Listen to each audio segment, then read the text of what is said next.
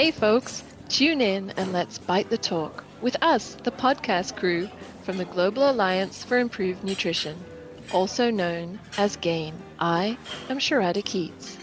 Hi, I'm Munya Valdez. And I am Grace Thuo, and we will be your hosts. Welcome to today's episode for International Women's Day called When Women Choose to Challenge. We're very lucky to have a very special guest today, Catherine Bertini. Catherine Bertini is an accomplished leader in international organization reform and a powerful advocate for women and girls, including highlighting and supporting the roles of women and girls in influencing change. She has a very distinguished career and has worked in the United States and around the world. She's the 2003 World Food Prize laureate and recipient of many other awards. She was the executive director of the United Nations World Food Programme from 1992 to 2002. She served as the UN Undersecretary for Management from 2003 to 2005. Currently, she is a distinguished fellow at the Chicago Council on Global Affairs and the chair of the board of GAIN. She has also been named a champion of the 2021 United Nations Food Systems Summit. Welcome, Catherine. Thank you so much for joining me today. Well, thank you for your invitation, Sharada. I'm delighted to be here. So, I've just given a very brief little snapshot there, some highlights from your history. But can we go back to your earlier history to set the scene on our topic for this podcast about women and gender equality and women in leadership positions, can you think of any important formative moments in your childhood or youth when you became aware that our world is not equal and that girls and boys are treated differently? Yes, I grew up the oldest of four in a working class household of hardworking parents. My father taught me a lot of things. He taught he had me read the classics, he taught me about politics, he taught me games, and he taught me how to play chess. I ran home from school one day telling him I beat the little boy down the street seven times in a row. And he laughed. He congratulated me. And then he said, Well, one thing I haven't taught you yet is sometimes you have to let the boys win. So I was horrified. I don't have to let boys win. I'm just it's their problem if they're not as good as I am. But he explained why that um, they might not like it if I won. I all the time, and I said, "Well, that's too bad." But that was an important working lesson for me. That's I can imagine that. That's a great story. Oh my goodness, yeah, that's a tough thing for a um, a little girl to um, to hear from her dad. So um, what comes to mind for you when you think of fighting for gender equality, other than thrashing the boys at chess. Can you choose just one other highlight from your 40 years of experience? So maybe a memorable event or a moment when you personally engaged in fighting for gender equality. Oh, well, I've done it so many times that it's hard to pinpoint one, but I'll tell you that uh, is for earlier in one's career, I found, not only for me, but for other young women that I talked to even today, one has to fight a lot more than later on. Once you get to a certain level, and I don't mean this above, above the glass ceiling thing, because I think the glass ceiling is temporary and mobile, but um, but once you get to a certain level, you don't have to fight as much. But still, I remember being at the UN as an undersecretary general level. I was head of the World Food Program. There was a woman head of UNICEF and a woman head of UNFPA. And there were four of us, the three of us plus one man who ran UNDP, who were principals in what a group Kofi Annan had created called the UN Development Group. And the, since the three of us were not UNDP, we were always uh, giving UNDP strong advice about changing certain policies that they had. And uh, the head of UNDP went around telling people that he was being picked on by the women and and poor me, I have to deal with all of these women all the time. And uh, I went right back at him after hearing this from way too many people uh, and said, you, this is inappropriate behavior at any level, but certainly at the top levels of the UN. There's a legitimate difference between the UNDP and the non UNDP agencies. And for you to make this a gender issue demeans you and demeans the whole thing. So I didn't hear that he did it much more. But like I said, even at that level, once in a while, you have to slap back. Wise words. Um, so, speaking of leadership, you've mentioned there one of your um, one of your leadership positions, and you've held many in your career. So, how do you say that your experience of women's struggles influences your particular style of leadership? Uh, they say that women listen more. I hope that that's true. And they say that women have to work harder. I know that that's true. Um, and they say that women have to rise above certain issues. And I know that that's true also, certain fake issues. Uh, for instance, the um, as as women progress, sometimes even at any level, somebody who doesn't like her, they'll criticize her for things that have nothing to do with her job or make things up, make things up about her personal life, make things up about uh, what she looks like or what she wears or where she lives or who she hangs out with and much less than they would do with a man. I mean, for a man, these things are just given, but for women, you have to, for women, you have to struggle sometimes and and fight through it, and that that happens on every level. So it's clear that you've been a trailblazer in many areas where women are underrepresented. So you were the first woman executive director for the WFP, and you were the second woman, only the second woman to win the World Food Prize. The laureates of this prize continue to be more often than not men rather than women. Do you think that progress in terms of women being represented at those at those higher levels, at those leadership levels, we've been very slow. We, the systems, the process, the powers that be, have been very slow. Even on the World Food Prize, I'm so proud to have won it, and I won it in 2003, as you said.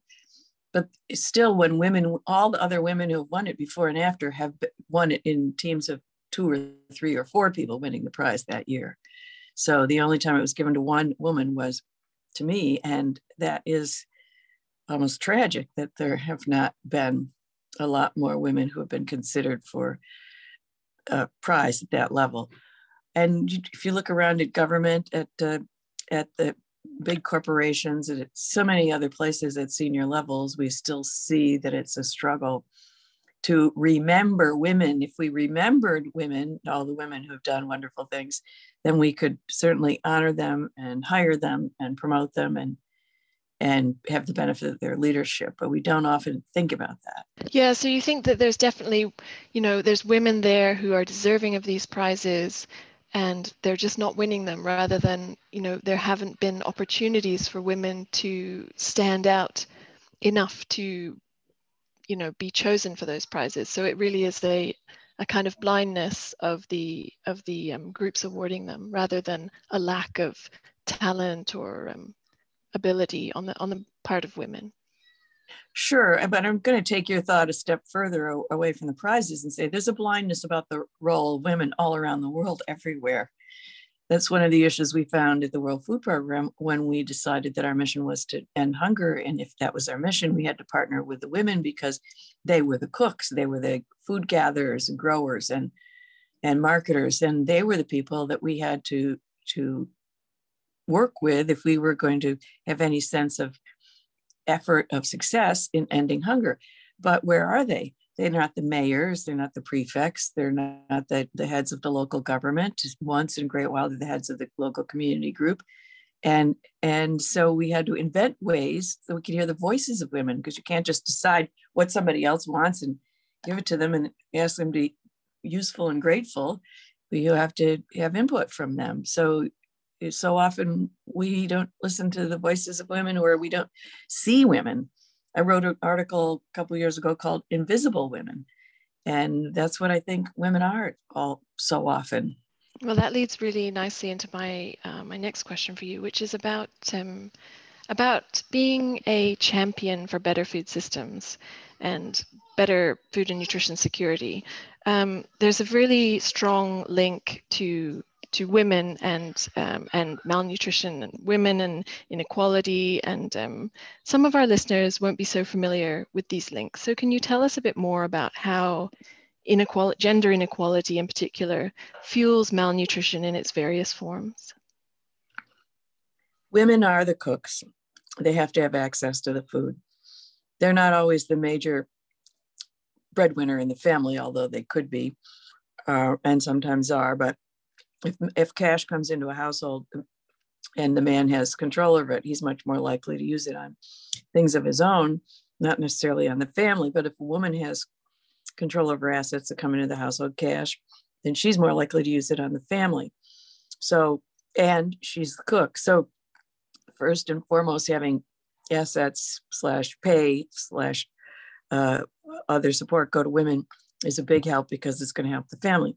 Second, when women are educated, their families are better off. Why? They know more about what are the right things to cook. They know more about what are the right things to grow. They're more productive farmers. They uh, are, are less likely to, to have serious health issues because they know when to have their children checked when they're ill. Uh, there's uh, lower infant mortality, there's lower maternal mortality with educated women, which means that girls' education is critically important in a household. And then women themselves, women as human beings, need nutrition at certain times in their life. They need it when they're pregnant, for instance, and when they're breastfeeding, because they need to be able to grow a fetus that ultimately becomes a child that is a has a good chance in life. And there are Roger Thurow has written a book about the first thousand days, and there's a movement for thousand days, talking about that time between between conception and the age two of a child being the most important time for having adequate nutrition because that's when their cells are growing, their body cells, their brain cells. So, everywhere along the way, if we care about adequate nutrition, we must see women, they can't be invisible. We must hear women and we must support women. So, some of the things you mentioned in that answer there around women spending more on nutritious food and women being in charge of cooking in households made me think of um, the way that women's equality is sometimes seen as instrumental in achieving all of the other SDGs. There are, you know, there are well documented feedbacks and interlinkages across the different SDGs, the Sustainable Development Goals. But there's also sort of some groups of feminists who say that there's been an awful lot of emphasis on empowering women so that they can deliver on other goals. So let's put money in women's hands because then they'll spend it on educating their children. They'll buy nutritious food, etc. Rather than um, let's pay lots of attention to empowering women because they're 50% of the population. And from a human rights perspective, we would hope that women can have the same rights and opportunities as, as men, regardless of their impact on the rest of society. And I wanted to ask you if you think this instrumentalization of women question is a real divide that affects the way that we think about programming in development, or would you say it's more of a philosophical issue or, or something else? What are your reflections on this idea? Both concepts are right. It's just a question of who's who's the speaker and who wants to emphasize what. But I'll tell you the perspective that I come from. It's not everybody's, but it is mine. I want to build as big a possible crowd of supporters around the world to ultimately support opportunities for women. Why? Because when women have those opportunities, they can soar. And uh, and when they soar, the whole community soars.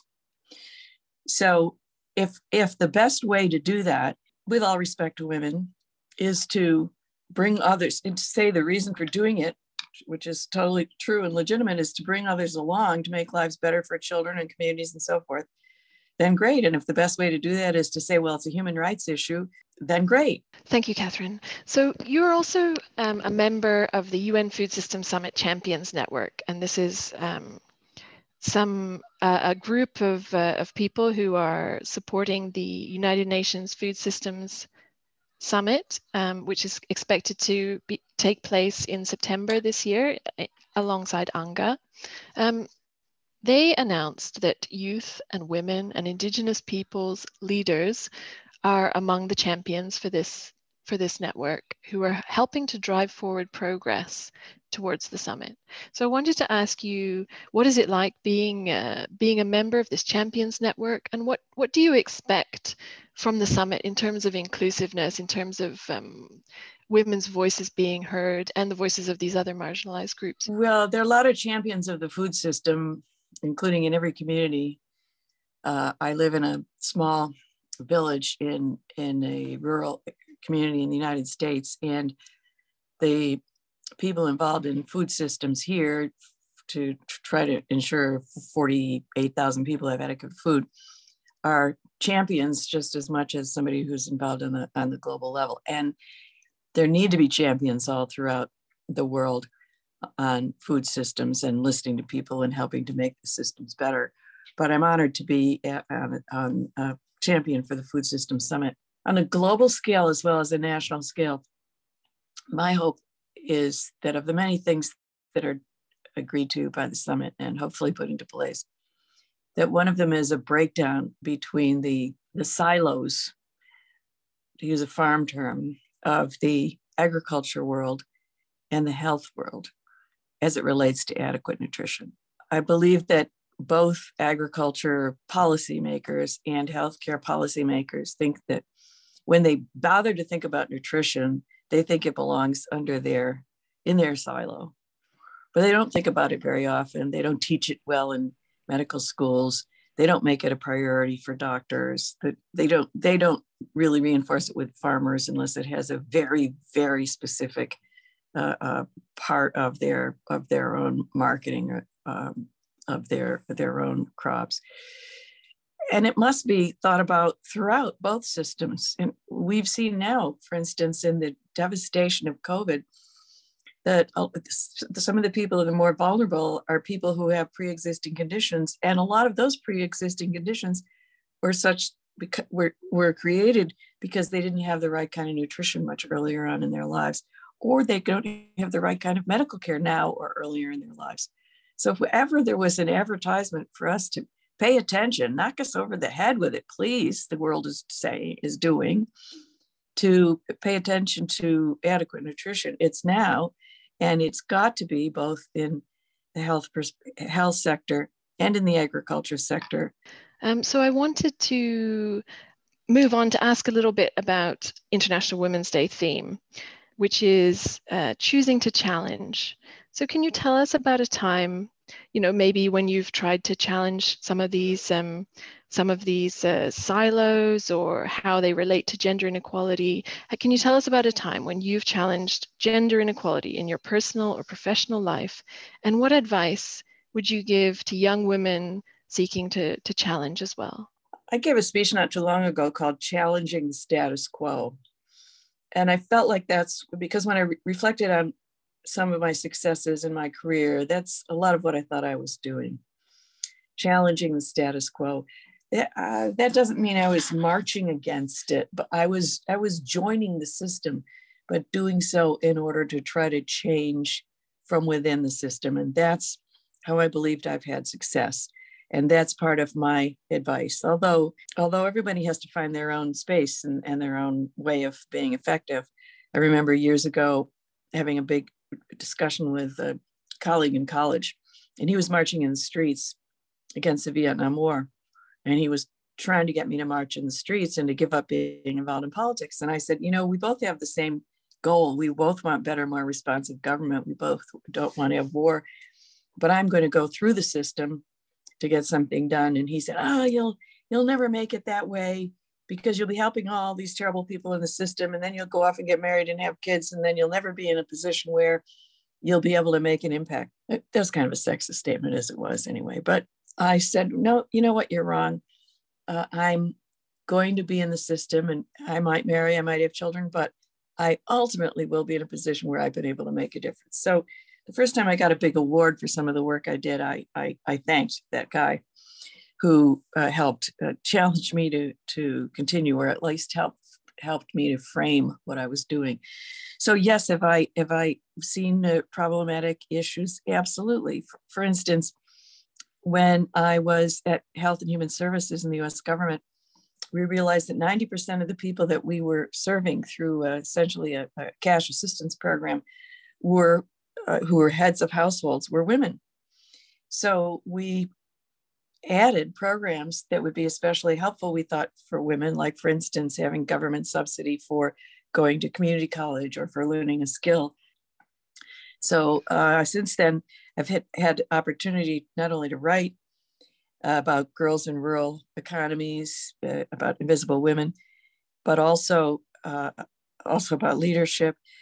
But there's a book that Melinda Gates wrote to published two years ago called A Moment of Lift. And I was I was so I was so touched and proud when she included me in her chapter on agriculture as having helped convince Bill Gates that it's important to pay attention to the roles of women in agriculture. So I feel like I've had an impact both directly on programs and indirectly through influencing others.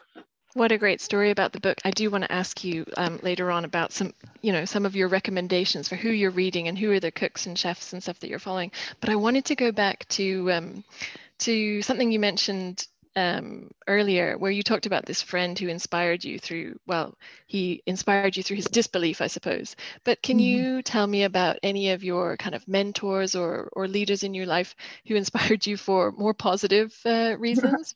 when I was maybe eight years old, my grandmother gave me a book called Elizabeth Blackwell, MD, the first woman doctor. Well, she was the first woman doctor in the US in the um, mid 19th century. And the story was about her struggle, how she wanted to go to medical school and there that was not done, and how she finally persisted and made it. And that told me at a very early age that sometimes life is tough for women, but you have to persist. And if you do, you can get where you want to go. So that was hugely important for me. Same grandmother also would, uh, when we'd see a, a very poor person or destitute person on television or elsewhere, she she would say, and I think it was from a British philosopher, but she would say, "There, but for the grace of God, go I." So when I've worked on social welfare programs, either in the U.S. government or or in the UN, I've always had that in my mind. What if that was me? What if that Syrian woman uh, with with her children who's cowering in that house doesn't know how to leave or how to get food? What if that was me? What would I what would I need? What would I do? What would I want? Who could I talk to? And I've I've always tried to put myself in the, in the place of those who I'm supposed to be helping, but I've also tried to find a way to listen to those who I'm supposed to be helping. So other people who've been tremendous role models have been individuals who I've met through through my life who who also have uh, fought tough battles uh, in their careers and have been successful against difficult odds and who uh, have accomplished a lot of really important things. And I keep pictures of women at work around my house to remind me of the roles of women and the tough jobs of women. Well, th- those are some lovely words and a lovely um, kind of thought to end on. I think maybe um, if there's anything else on, you know, women who inspire you in different areas, we'd love to hear about it. Maybe your your recommendations for women in food systems. Who are you Who are you reading now, and uh, whose recipes do you love? Are there any um, any last uh, points you'd like to share on that? I'm not much of a cook, so I'm not going to be able to give you many recipes. Um, I made lentil soup the other day, which which was described as lentil stew. Um, oh, it's and, so tough with lentils to get that water ratio right. No, I sympathize. I often make soup stews. Oh yeah, right. So so um, so no recipes aren't going to are not to come from me. And um, um, I oh uh, uh, um, actually the book that's currently on my bedside table is not a, a, a book, but it's about a, it includes stories of a strong woman, and that's Trevor Noah's book, um, Born a Crime, and um, uh, the um, uh, the books I like to read totally for for pleasure also involve a strong women but they're totally fictional and they're really nice. And those are the women's detective agency the uh, um, oh yes i think the is that alexander mccall smith? Yes uh, yes the alexander mccall smith the number one ladies detective agency. That's right. I've heard a lot of good things about those so you recommend those to you. Oh yeah they're just fun. It's just fun. Um, yeah. she goes through a lot of challenges but she's um, uh, she's she's remarkable how she gets around it, and it's amazing that a man has written that in is it so well in a, in a, a woman's voice. It's really good.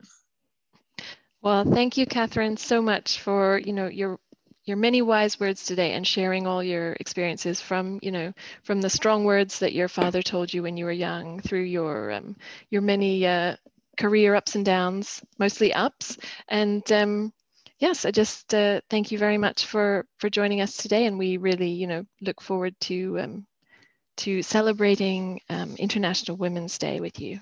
Thank you very much. And I do want to add that my, my father was my uh, most important teacher, um, supporter, promoter, and uh, couldn't be here without him. All right, everyone, eat healthy, stay safe, and wear a mask.